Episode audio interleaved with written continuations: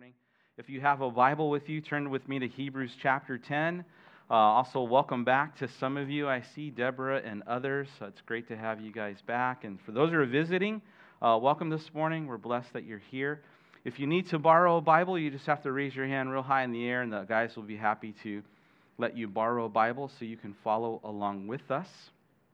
Again, Hebrews chapter 10 this morning. Uh, we're also going to be uh, praying for the Carlsons. They're going to be taken off on us uh, for the second round. Uh, we're going to pray them back for a third time, but uh, uh, we love you guys, and, and I was very serious about we'll come visit you um, stateside, but we'll pray for you as well this morning. All right, Hebrews chapter 10. we're going to be looking at verses 1 through 18. I entitled our message this morning, Once for all, just taken from the text there.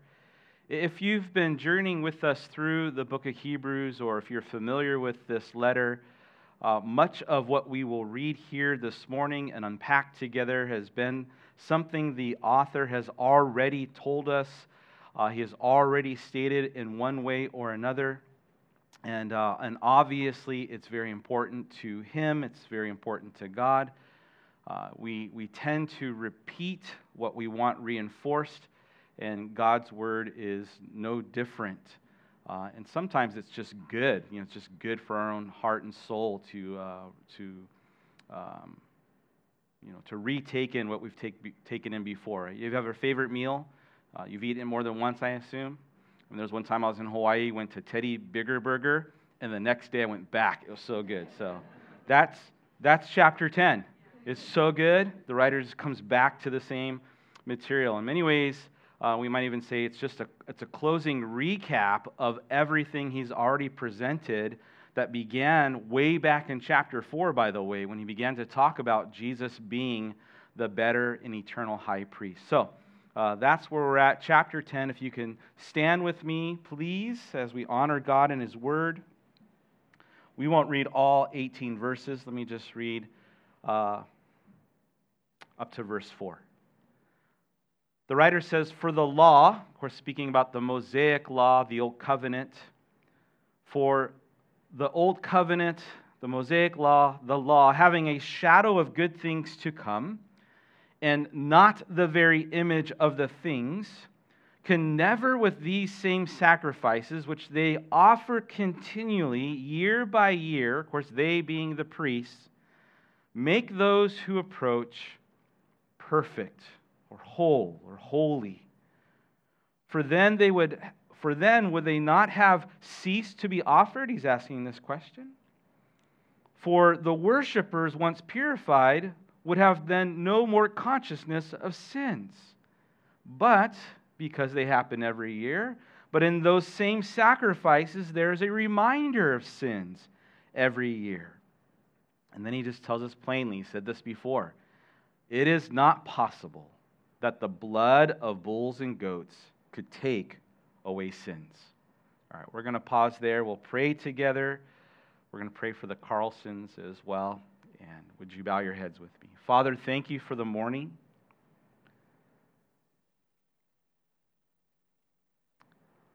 Lord, as uh, we consider everything that has happened in the world lately. God, once again, we, we, we look outside of our four walls and we see a lot of unrest and confusion and anger. And, and some of it we would even say rightly so and justified. Lord, a lot of darkness,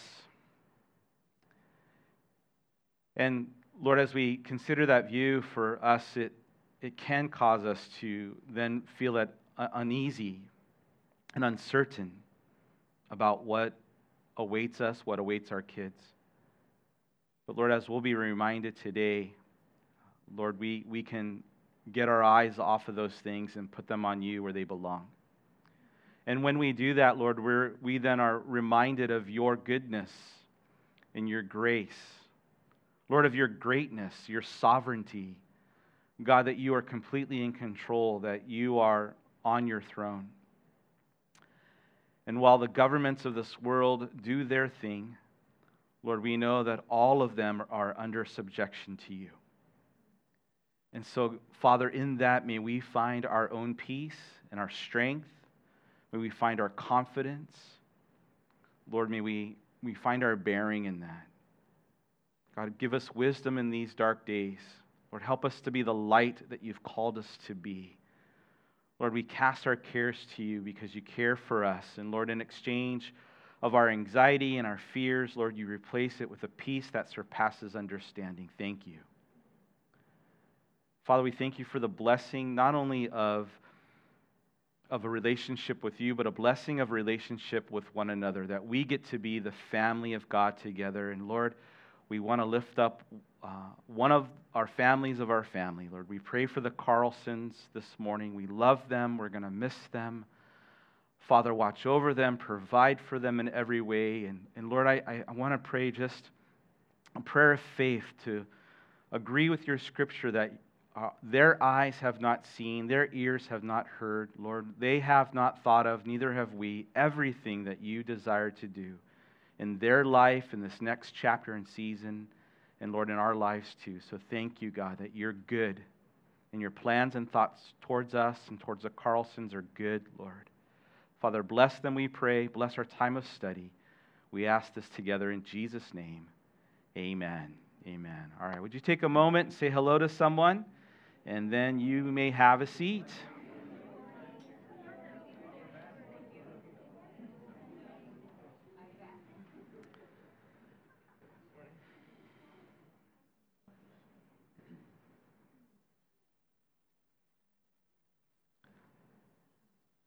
So I, would say, obviously, uh, yesterday, a remarkable day, you know, the 20 year anniversary of 9 11. You think about uh, everything that happened on that day and the days that followed. And I was even praying with Yoko before church started. And um, in her prayer, she reminded me how, at least in the United States, and I think even in many parts of the world where uh, that Sunday that followed, how churches were packed and people were looking for hope and answers and some kind of bearing. And of course, where do they turn? Well, they turn to the right place. They turn to God and they turn to His Word. And it was a terrible day. You know, forever changed the United States, forever changed all of our lives, and perhaps, I arguably, changed the whole world. I mean, so much so that we, we use it as a timestamp when we talk about things today, right? How things go and procedures. We, we use the phrase pre 9 11 and post 9 11 to describe the world around us. I mean, uh, that date so drastically altered what we do and how we do things. And, and it's, it's, a, it's crazy to me to think there's a generation of young people uh, who don't know anything of a pre 9 11 world. Now, 20 years later, we once again find ourselves in uh, very troublesome times. A terrible pandemic that has uh, forever changed all of our lives in the world as we know it. And it too creates a, a, marker of time that we talk about pre COVID now and COVID and post COVID. But in that, how much damage have we sustained and endured and, and, and you know, still trying to survive through? Who, who knows what the fallout of COVID will be? I mean, it's still in full motion. And man, we pray for an end soon. You know, and, and, and you think about COVID, it's not just the effect of getting sick with COVID. I mean, that in itself is a terrible and horrible thing, but, but consider uh, the policies that we're um, reading about and now are uh, under subjection to and regulations. And, and if I could add this, this increasing draconian measures that governments are taking. And, and there's a point where I, I don't, you know, it's almost as though my shock has become a little bit dull. Like, crazy just gets crazier, and shocking just gets more shocking, and, and, and, you know, and it shakes us. And yet the Bible says Gang, listen, that's exactly what's going to happen. In fact, in, in the book of Hebrews, we're going to talk about how God will once again shake this world. And in one sense, it's good because it shaking wakes us up, right? It gets our attention. And so where do we where do we turn in these turbulent times? I mean, where do we go when the freedoms we once enjoyed are being uh, exchanged for a I'll call it a false promise of security? Okay, I, I hope that you know where we go. We, we turn to Jesus. We cling to Jesus. We run to Jesus. We, we hold on to Jesus because it's in Jesus that we find our hope and our help and our future and our footing and our foundation and everything that keeps us secure and immovable and abounding in the love of God. It's, it's all in Jesus and everything else is sinking sand. And everything else will uh, leave you empty and dazed and confused. And in many ways, the, the book of Hebrews is a very timely message for us. Because there's an aspect of this that, that we are experiencing, what the Hebrews experienced not exactly the same, but there's a lot of parallels. See, they were following Jesus in volatile times. The, the superpower of Rome was dominant over their lands and their lives. And, and, and along with that, the prevalent culture, what surrounded them, was, was anti church and anti Christ. It was, it was against them. And so they found themselves wanting to follow Jesus in this culture and time where everything around them was going in the opposite direction. And they, they were, if you will, swimming against the flow, swimming against the current, a very powerful pull of society around them and culture around them. And, and they had willingly left it all, right? Abandoned their old life, abandoned what they um, knew and how to live and what identified them, what they were secure in, where their relationships lied, and all of it they left for a life of faith in Jesus Christ. And it was countercultural. It's the world we're living in today. It impacted friendships and their family their everyday life. And for them, it was highlighted by the fact that as their neighbors and their coworkers and their friends and their family headed with the masses in one direction to the temple for them, they did not. Their life was no longer governed by the grandeur of the temple or the obligations of the Torah. And, and as they stood firm in their faith, it, it resulted in a great loss of those relationships. It resulted in a great loss of finances. It, it resulted in a great loss of security and community for them to take a stand in Jesus Christ. And, and they experienced, if you will, the, the very first cancel culture. And even as they chose to remove themselves from the sights and the sounds and the smells and all of it, the old system, that choice was ratified by their friends and family, those who opposed their decision. And so it was a very real struggle. It was hard and it hurt because there were relationships, there were families that were involved. They experienced painful ridicule and pressure to rescind. And again, what's defined their life, what once dictated their life, was, was no more. And so the question for them is what do we do now? What, what do we do now that we have chosen and in response to follow Jesus and we've left what we have known to be our security and, and what defined us before? uh, what, what do we do now? What's going to carry us forward? And, gang, that is the crux of this entire letter. The author encourages them and exhorts them. You haven't made a mistake. Don't drift away. Don't doubt God's word in light of what you experience. Keep going. Keep moving forward. And so the author reminds them, and we'll get there soon in chapter 13 as he closes the letter. Therefore, let's go forth to Jesus.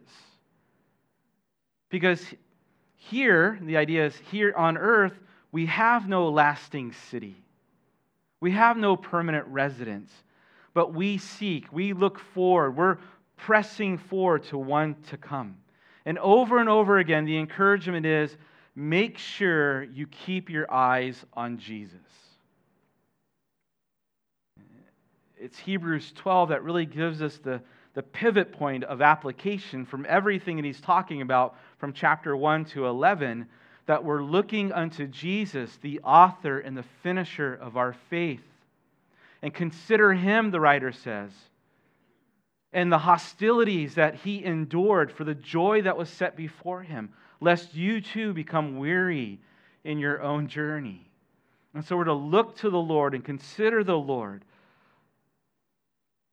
That old hymn goes to fix your eyes upon Jesus and look full upon his wonderful face. And all of the things of earth will grow strangely dim in the light of his glory and grace. The writer desperately wants us to focus on the Lord, to consider him in so many wonderful ways.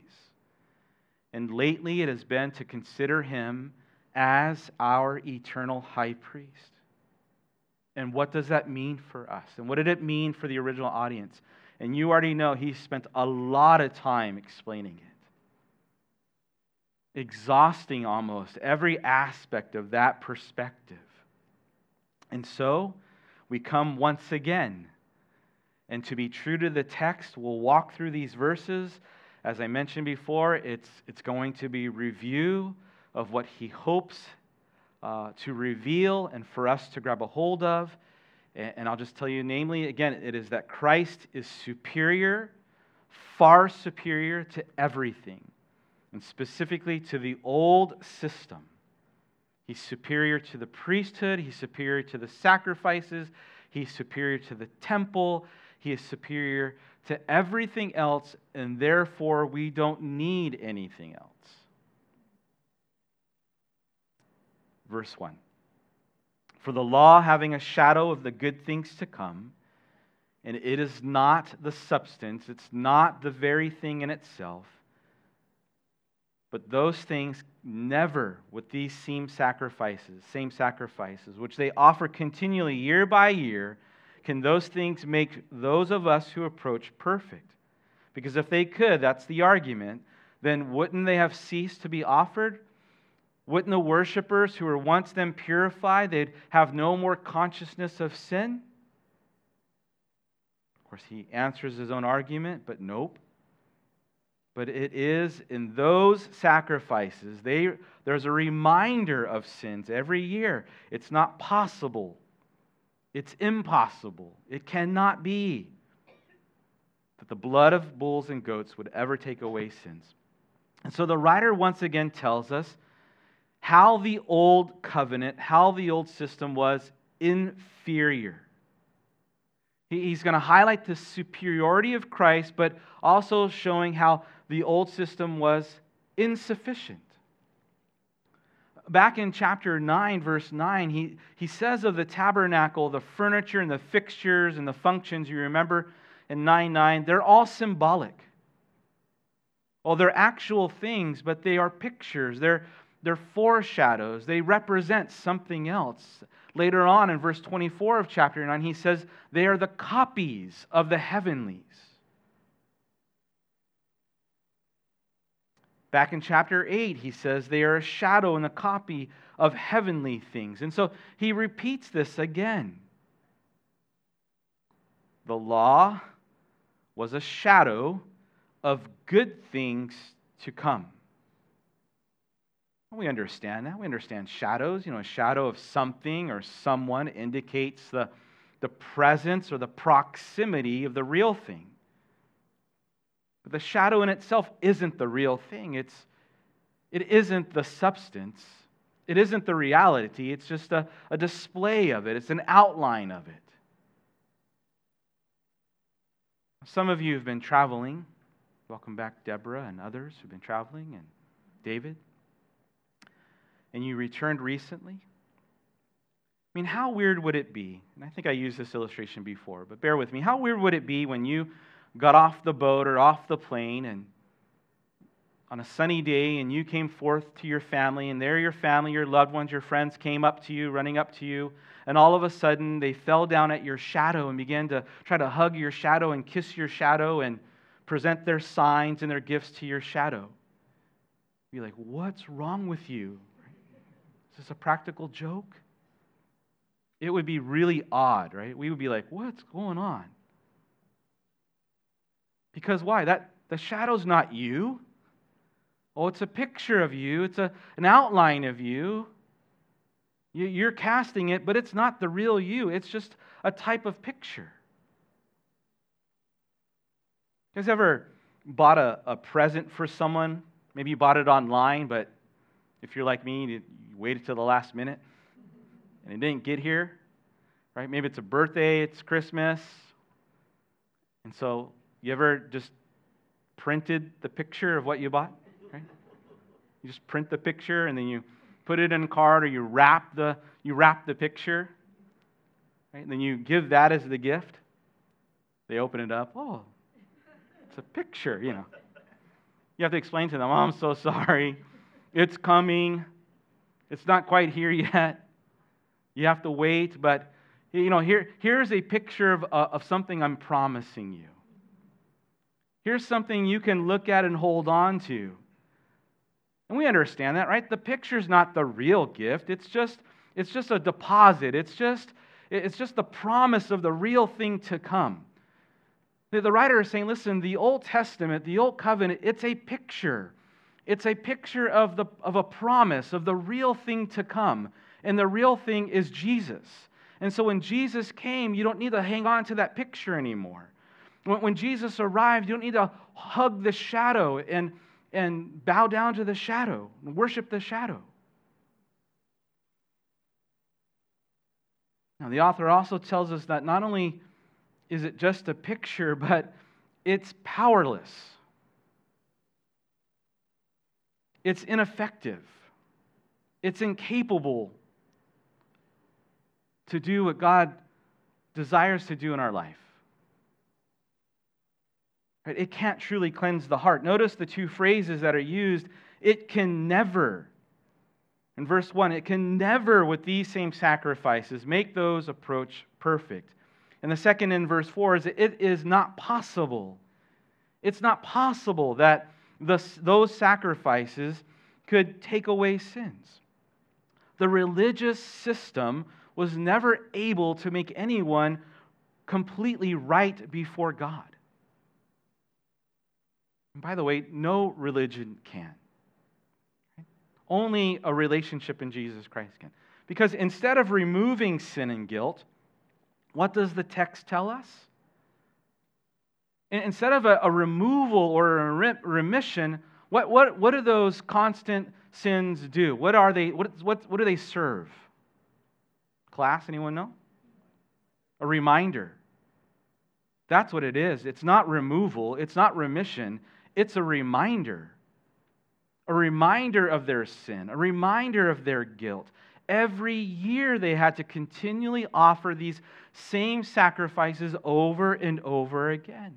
And so the writer's contention is this if they really were sufficient, then once the person offered that, they would be released from their guilt. Their sin would be done away with. But that's not what happened. Instead of removing it, it reminded people of their sin. Do you like to be reminded of your sin? You like to be reminded of your guilt? Who likes that? No one likes that, right? It's not fun. No one likes to be reminded of, of our, well, I'll, I'll speak of myself. You know, I don't like to be reminded of my stupidity and the dumb things that I said and mistakes that I've made and my outburst. You know, like who likes to be reminded of that? I don't think anybody does. And yet, that's exactly what the system did. Well, some years ago, my kids, my boys, they're messing around, and, and, and one of them got really angry to the point where you know, he didn't know what to do with his, his pent up frustration. And so, in his anger, he punched the wooden door and he broke it and he put a hole in the door to his bedroom. And so, every time he went into his room, there it was a reminder of his outbursts. And we just left it there for a bit. And so his friends would come over and be like, Ooh, what happened? And he'd have to humble himself and embarrassed and be like, Ah, oh, got a little angry. And then at one point he kind of made like a prideful thing. Oh, yeah, I did that. You know, one punch. Like, it's just a little thin piece of wood. You know, it's not like. And then we'd have company come over and be like, Hey, come see what one of our kids did. Let me show you you know, give them a tour of the house. Not just joking. Christy was good. She's a good mom. She covered it with a poster of her favorite Superman, you know. Just, just joking. Who likes to be reminded of their sins? I, the sacrifices at the temple were a constant reminder of your and my sin, their sin. And, and the blood of bulls and the blood of goats, it was like putting a poster on it. It just covered it it covered it temporarily, but it never really did away with it. For a moment, it was covered, and then yet, what would happen? You would sin again, I would sin again, they would sin again, and, and again, and on and on, this whole thing goes. Of course, he doesn't say it here, but we already know where he's going with this. It's only Jesus. His sacrifice, his perfect once for all sacrifice that takes away not just covers, but takes away our guilt and our shame in the sin itself. And so he, he tells us of the inferiority, the, the, the you know, just the lacking of, of what the old covenant could do. It was impossible. In verse 5, it says, Therefore, when he came into the world, he said, Sacrifice and offering you did not desire, but a body you've prepared for me. In the burnt offerings and sacrifices of sin, you had no pleasure. This is him speaking to God.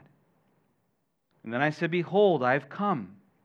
In the volume of the book, it is written of me to do your will, O God. In verses 5 through 7, what we discover is that the writer then now moves, or quotes, I should say, the Old Testament. He quotes Scripture. We've talked about this before. This isn't just his fanciful ideas. He's, he's letting them know listen, this was part of God's plan. And so he's going to quote Scripture to back up his point. God already had a solution in mind. Did God know that the old system was insufficient? Yes, God knew that. In fact, He designed it that way. But God also had a solution. The Old Testament was a, a picture, like I mentioned, of something promised, something real, something better. God was going to deliver, it wasn't going to get lost in the mail. And the Bible is filled with hundreds of these pictures and promises and prophecies all pointing to Christ. And Psalm 40, where he's quoting from, is one of them. It's an interesting psalm where it's taken from the perspective of a pre incarnate Christ speaking to the Father about how what's going to happen, how he's going to come. And so it's a, it's a prophetic picture, but it's also a promise. I guess they, they're the same, right? That's synonymous of Jesus. And it declares two important things to us. First, that God is not pleased by sacrifices given with no sincerity. Sacrifices and offering you did not desire. Burnt offerings and sacrifices for sin, you, had no pleasure in that. You know, often the Old Testament tells us that God desired obedience, the idea of a willing heart, a submitted heart, a contrite heart. These are the things that God does not despise, for God desires obedience rather than sacrifice. God was and is not pleased by rote rituals, like brainless motion, or any time that you and I would try to offer Him something with our heart detached just to do it for the sake of doing it. Let me just check this box. If, if, you know, we try to bring an offering that's detached of devotion, God despises it. He doesn't want it. Because that's not what he's really interested in. You understand?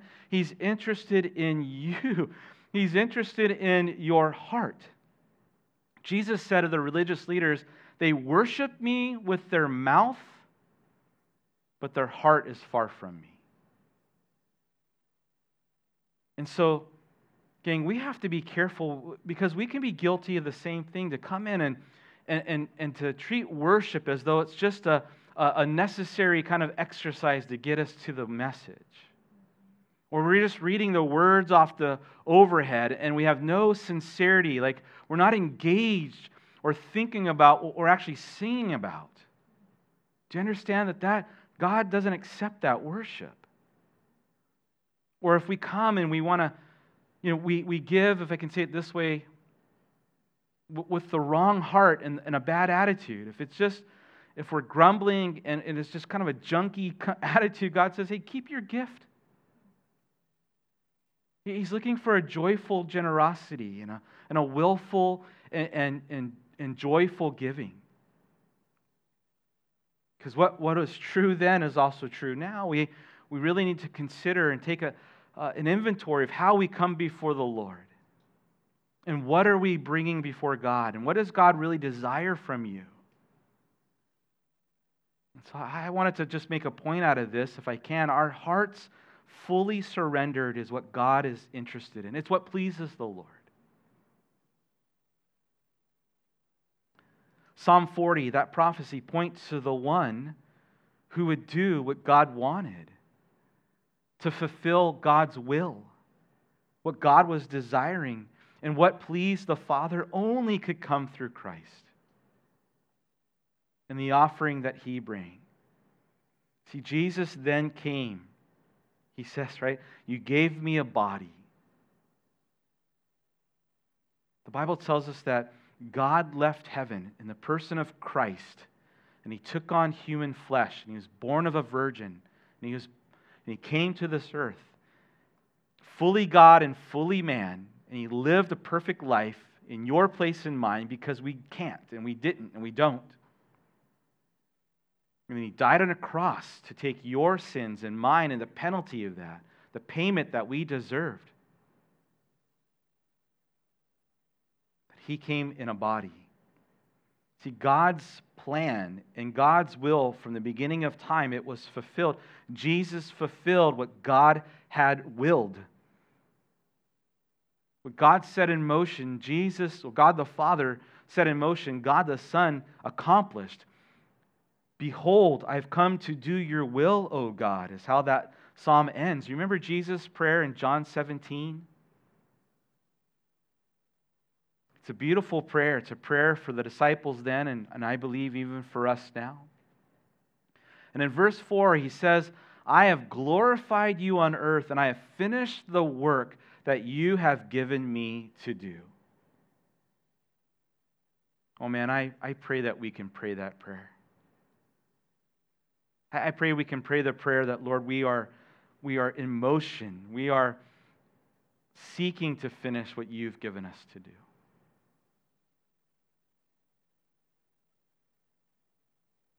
Jesus, the submission of Jesus to the Father's will, it, it has its, its fulfillment in his obedience to the cross. Because it's there on the cross, then he cries out, It is finished.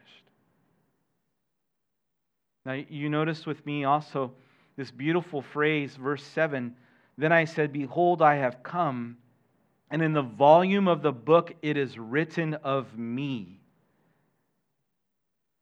Mean, verse 7, we could, we could just do a whole Sunday message on verse 7 alone. We've talked about this before. All of the scripture, it points to Christ. It's all about Him, it's all about Jesus. And here's the thing that, you know, just amazes me though. It's all about Him. And yet we come to realize that the entire reason that Jesus came was for you. It's all about Him. It's all about His love and His grace, His goodness and His mercy and His majesty. And yet, the whole reason He came was so that you and I could have a relationship with God. He came to rescue us, to redeem us, to make us His own. Paul writes to the church in Galatia, in, in Galatians chapter 4, he says, When the fullness of time had come, God said, Okay, it's time.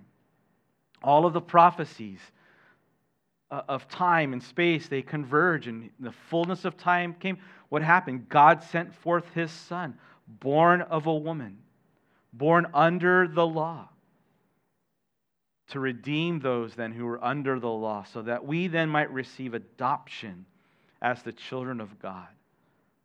In Romans chapter 5, you see just at the right time, when we were powerless, we couldn't do anything about our lives, Christ died for the ungodly. Very rarely will anyone die for a righteous person, though for a good person, someone would possibly die. And yet, God demonstrated his own love for you and for me that while we were yet sinners, Christ died for us. And so the sacrifice of Jesus accomplished what the Old Testament could never accomplish. And Psalm 40 tells us it was all part of God's plan. And, and a reminder, again, it's a reminder. We've already learned this. What did Christ's sacrifice accomplish for us? Well, we are completely and wholly cleansed. And God sees you and I as perfect. He sees us in His Son. That's an amazing thought. Verse 8 through 10, previously saying, Sacrifice and offering, burnt offerings and offerings for sin you did not desire, nor had pleasure in them, which are offered according to the law. And then he said, Behold, I have come to do your will, O God. And he takes away the first, that he may establish the second. And by that will, we have been sanctified through the offering of the body of Jesus Christ once for all. And that's where I got our title from. Once for all. It's settled. Now, if you're like, that just sounds familiar, verses 8 and 10, didn't we read that? Yep, we just did. He, he just repeated himself.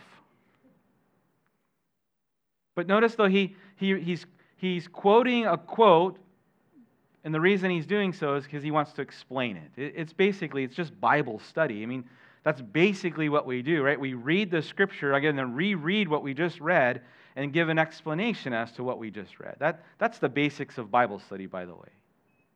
Let's read it, let's understand it, what's the meaning, and then so what? How does that apply to us? What's the application? And so he's telling us this was God's will. This is what God wanted from the beginning. And here are the verses that support that position. This is what God wanted in the beginning. He, he, he established the first, but then he sets it aside. It had a planned obsolescence. There's an expiration date. He sets it aside. Now he puts the new one in its place. Well, what was the purpose of the first one then? If the first one was insufficient and incomplete, why even have it? Well, mainly it was preparation, is what he's telling us. It was preparation, but it was also for revelation to prepare us and to get us to see. Get us to see, well, first of all, get us to see the glory of God. It's the law that reveals, it, the law is perfect because it reflects the perfection of God. And so the law reflects the goodness and the greatness and the glory of God. And so when we look at it, we realize, oh, this is this matches who God is, the standard of God. And it's also when we quickly discovered, oh, we can't live up to that. Everyone falls short of the glory of God. It's an unattainable standard. You might be there for a second, and then you're gone. You look at that and you think, man, that is to do that always, constantly. Some years ago, gosh, a lot of years ago now, uh, we had a Navy SEAL that fellowshiped with us. And he was kind of an odd thing because I don't think they're normally here, but he was just on special assignment and super nice guy and loved the Lord. And he'd often be traveling. And so when he did, he was very gracious and said, Hey, if you have any mission teams or visitors that come, they can stay in my apartment. We're like, Man, thanks. And so we went to his apartment one time just kind of get the lay of the land and figure out how things work. And and so when we show up at his house, I remember just being impressed on a number of things. He didn't own a TV, one, first of all. And I'm like, hey, Mike, you don't have a TV? He's like, yeah, I just like to read my Bible. And I'm like, really? You're more holy than I, you know. and then he was wanting to learn Japanese. So everything in his house, he had a label of everything in Japanese the refrigerator, the cabinet, the mirror, the door. And then on his wall, he had his workout routine. And so I remember like looking at this thing, I'm like, hey, Mike, is this like your monthly thing? He's like, no, that's my daily workout. I'm like, that, that many push ups? Like, that's what I do, I think, in five years, I think I, you know. It was beyond my reach. Like, no way, this guy's an animal. Listen, the law of God is beyond our reach. It reveals the glory of God, but it also reveals that we are we it's beyond our reach. We're fallen. What else does it reveal though? Well, it reveals the fact because we're fallen, right? That a boundary needs to be defined. If we if there's no boundary, there's no limit that's listed, then how do we know that we've crossed it? How do we know that we've transgressed it? By the way, that's why setting boundaries in your life is very important for you and for others. But the law, what did it do? Well, it revealed the limits. It, well, it revealed when we transgressed. And Paul says, without it, I wouldn't know that I was a sinner. What else did it reveal? Well, we've already talked about this too. It revealed the seriousness of sin. We considered this point last week. The blood that was sprinkled and splattered over everything over the book and the scroll and the mercy seat and the people and the offerings. It, it was a graphic visual reminder of the seriousness of sin. You couldn't escape it, it was literally in your face and on you. And so the Old Testament was uh, a, a promise, it was a picture but it was preparation and it was revelation. It revealed all of these things, but also it prepared the people. One way it's described, Paul describes it as a, like a teacher or tutor, or even some would even say like a, like a babysitter in Galatians chapter 3. Therefore, the law was our tutor, and it brought us to Christ. It was designed to temporarily contain them until Jesus came. It was uh, like when I printed off a picture of a present that my kid was going to get, the picture still, or the thing still coming. Hang on to this until you get it. And so it guarded them and it guided them until Jesus came. And when Jesus arrived, they didn't need that anymore. Now the substance is here. And I'll throw in my own illustration. I think of it like an airplane. It's, you know, you get on the airplane and you're contained. You are protected, but you're also restricted. It's not like you can say, ah, I think I'm going to go and play outside for a little bit, right? I'm going to take a little walk, get some fresh air. Nope, you're going to go see Jesus, right? You open that door. And, and you can't just stroll into the kitchen and open the fridge like, hey, what's going what do you got in here? You know. Like you're very restricted. And there are people who walk around in uniforms and they tell you what you can and cannot do.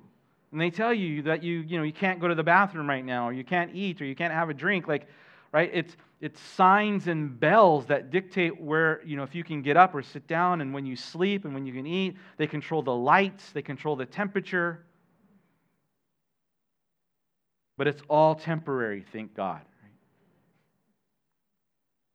Your life changes once that plane lands and you get off the plane. The dominion of control, uh, it's, it's temporary, it's gone. You're no longer contained, you're no longer restricted. Uh, see, the old covenant's like an airplane that, that contained us and protected us or them. And, and then when it landed, it brought God's people to his desired destination of faith in Christ. And the writer basically is saying, listen, get off the plane. Enjoy the freedom. You're no longer bound by those things. God's replaced it. And he goes on to talk about in verse 11 how every priest stands ministering daily and offering repeatedly the same sacrifices. And, and again, it's the same phrase, which can never take away sins. Hopefully, we get this. it's just driving the same point home.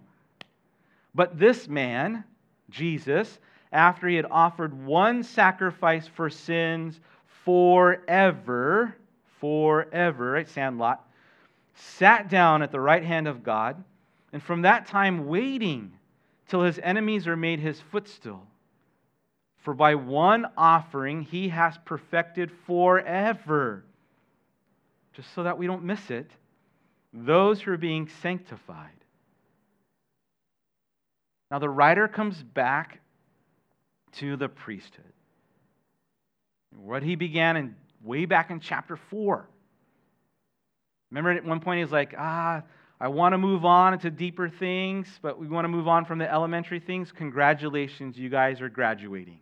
We've moved on from the elementary things.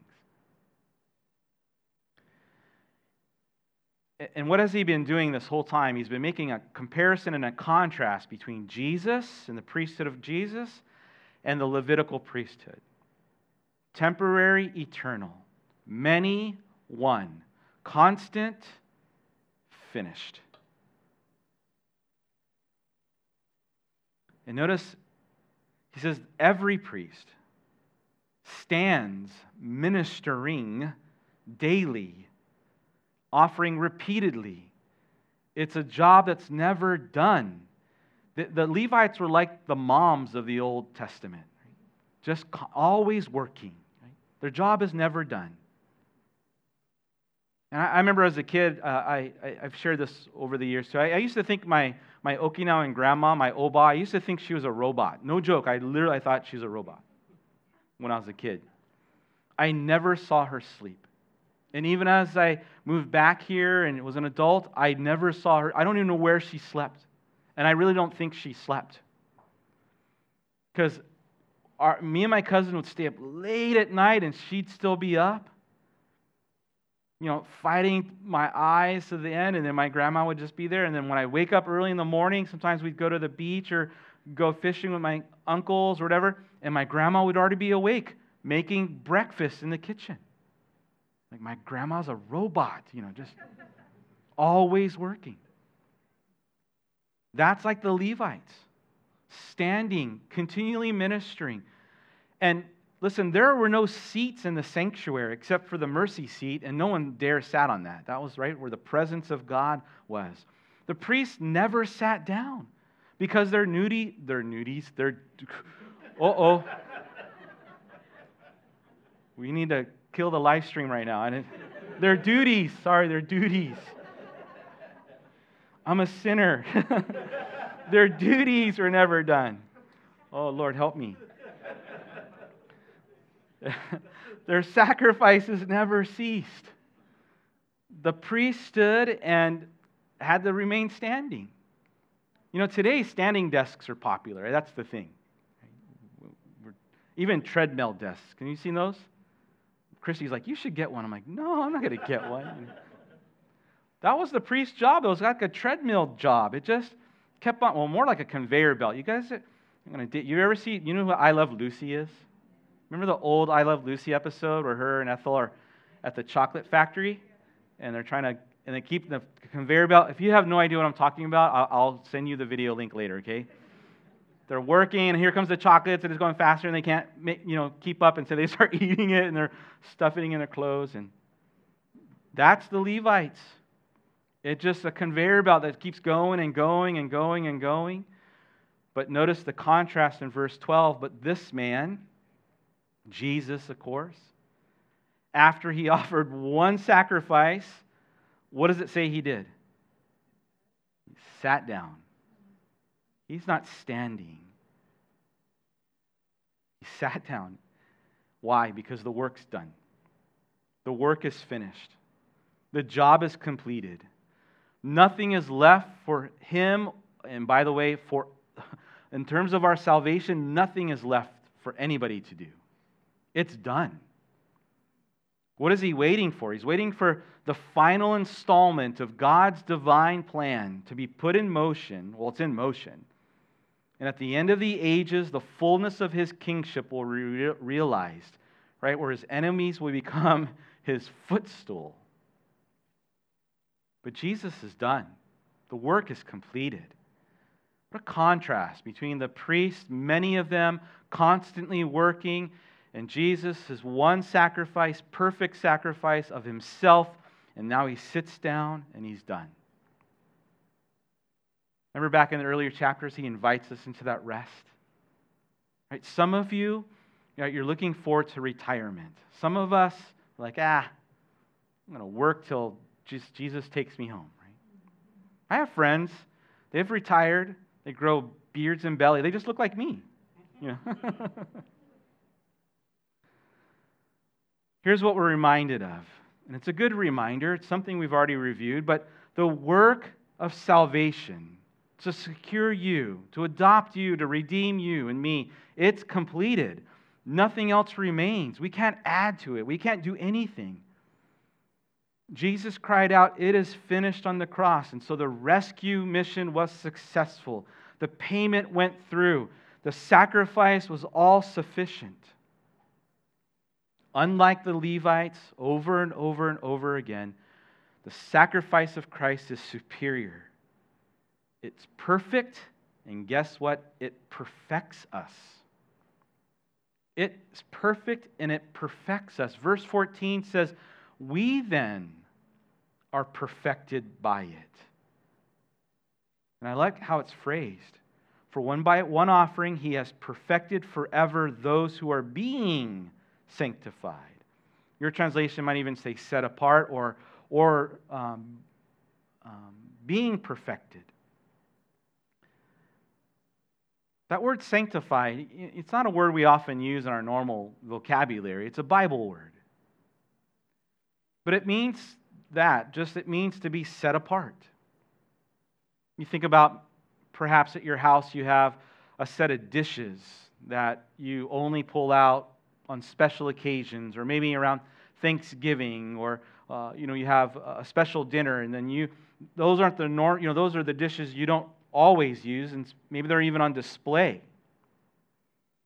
Or maybe you have certain jewelry or certain watch that you have, and you don't wear it as your everyday watch. It's when you get dressed up, when you go out, when there's a special occasion, you put on that special watch, or you put on that special jewelry, you pull out the special dishes. Those are reserved, they're, they're set apart, they're sanctified for a particular occasion. That's what, that's what God does with us. He sets us apart. He pulls us out of the world and He makes us His very own. But that, that word has two parts, if you will, it has two meanings. Sanctification has two ways of looking at it. One is what's often called positional sanctification, the Bible also calls it justification. That we have been declared, it's a legal term. You've been declared innocent. You're no longer guilty. You've been exonerated. It's positional. And then there's what's called practical, or some even call it progressive sanctification. It's the work of the Spirit that God's doing constantly in our lives. And I liken it to like being recruited by a major sports team. Think about your favorite sports team, whatever sport that might be, and, and let's say that you were recruited, that you got a phone call, and the owner of the team said, I'm picking you, you're going to be on my team. And your response would be like, Why? Why me? Because I love you, because I want you. Positionally, you're on the team. You get a uniform, you get a number, you're on the roster. And the only reason you're on there is because, well, because of grace and His love, and you're on there. You're on the team because Jesus wanted you on the team and He loves you. That's positional. But then practically, you're not so good. You can't kick the ball well, you can't shoot well, you can't hit well. And so Jesus wants to then transform us and work in us and with us so that we can enjoy and participate on the team in the greatest of ways so we can have the maximum of enjoyment and, and to use the gifts and the talents and our personality to affect the kingdom of God. See, you've been saved from the world, but now the Spirit works in you to take the world out of you. And so that's what the Spirit does saves us and then continues to work in us. And that's what makes faith in Jesus Christ so different from every other religion in the world. And we don't work for this, we work from it, if you will. We work in, a, uh, we, in response to all that God has done. It's, it's God inside of us. The Bible says it's God who then wills and works in you, then to us, for us to do and will for his good pleasure. We get that backwards so many times. Verse 16 This is the covenant which I will make with them after these days, says the Lord. I'll put my law into their hearts, and in their minds I will write them. And then he adds, Their sins and their lawless deeds I will remember no more. Now, where there is remission or forgiveness of these, there is no longer then an offering for sin. Verses 15 through 18 here as we close, listen Again, the author, notice he's quoting Scripture. A reminder how good it is for us to go back to Scripture. Let Scripture interpret Scripture. And it's not just the writer's idea. It's not like, hey, I have that kind of this wild thought I want to present to you. No, this is something that God has declared all along. This is something that God has wanted all along. It's the Spirit that testifies to this truth. And how does the Spirit testify? Notice, by the way, it's the Spirit then that testifies by the Word of God. I make just kind of a side point. That, that is primarily how the Spirit of the Lord speaks to us. Does He speak in our hearts? That still small voice? Of course He does. Does He use others? Absolutely. Circumstances? Certainly. But primarily, you want to hear from God? Open your Bible. Open your Bible and read the Scriptures. It is through the Scriptures which the Spirit then speaks. And so here the Spirit testifies. This is the covenant. Now, the author goes to the Bible to back his point, and he quotes from Jeremiah 31, from 31 through 34. And again, it's a recap of what he's already told us. What Christ did, the sacrifice that Christ made, was completely sufficient. Once for all. That's completely superior to every sacrifice that the Levitical system you know, made. And because of that, and he says in verse 18, therefore, because that has happened, there no longer then needs to be any offering. It's all done away with. Okay, we understand the what, here's the why. You know, there's a lot of people that will talk about remember your why, and that's a good thing. I mean, we can remember God's why. You ready? Why? What was God's why? Verse 16 And I will make them, says the Lord, and I will put my law into their hearts, and in their minds I will write them. Here's God's why you. God wants a loving, growing, dynamic relationship with you. The perpetual payment, the, the payment plan of our sins, Jesus paid with a lump sum by himself. It's all done. And so there's no more offering needed. And if there's no more offering needed for sin, guess what? There's no more need to remember the sin. It's been done away with. God remembers your sin no more. There's no hole in the door that He constantly brings you to. It's gone. Because He loves you. And He wants us to, if you will, get off the plane and walk in freedom.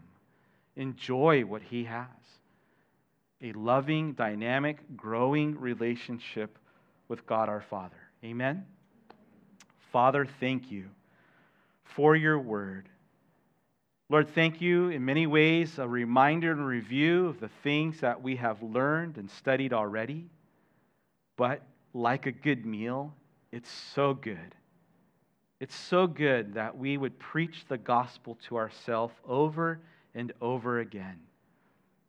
Reminder that it's your spirit that saves us. The work is done, there's nothing else to do. And it's your spirit that then sanctifies us. You who works in us, Lord, changing us from the inside out. I guess in many ways, Lord, it's just us to surrender to that work.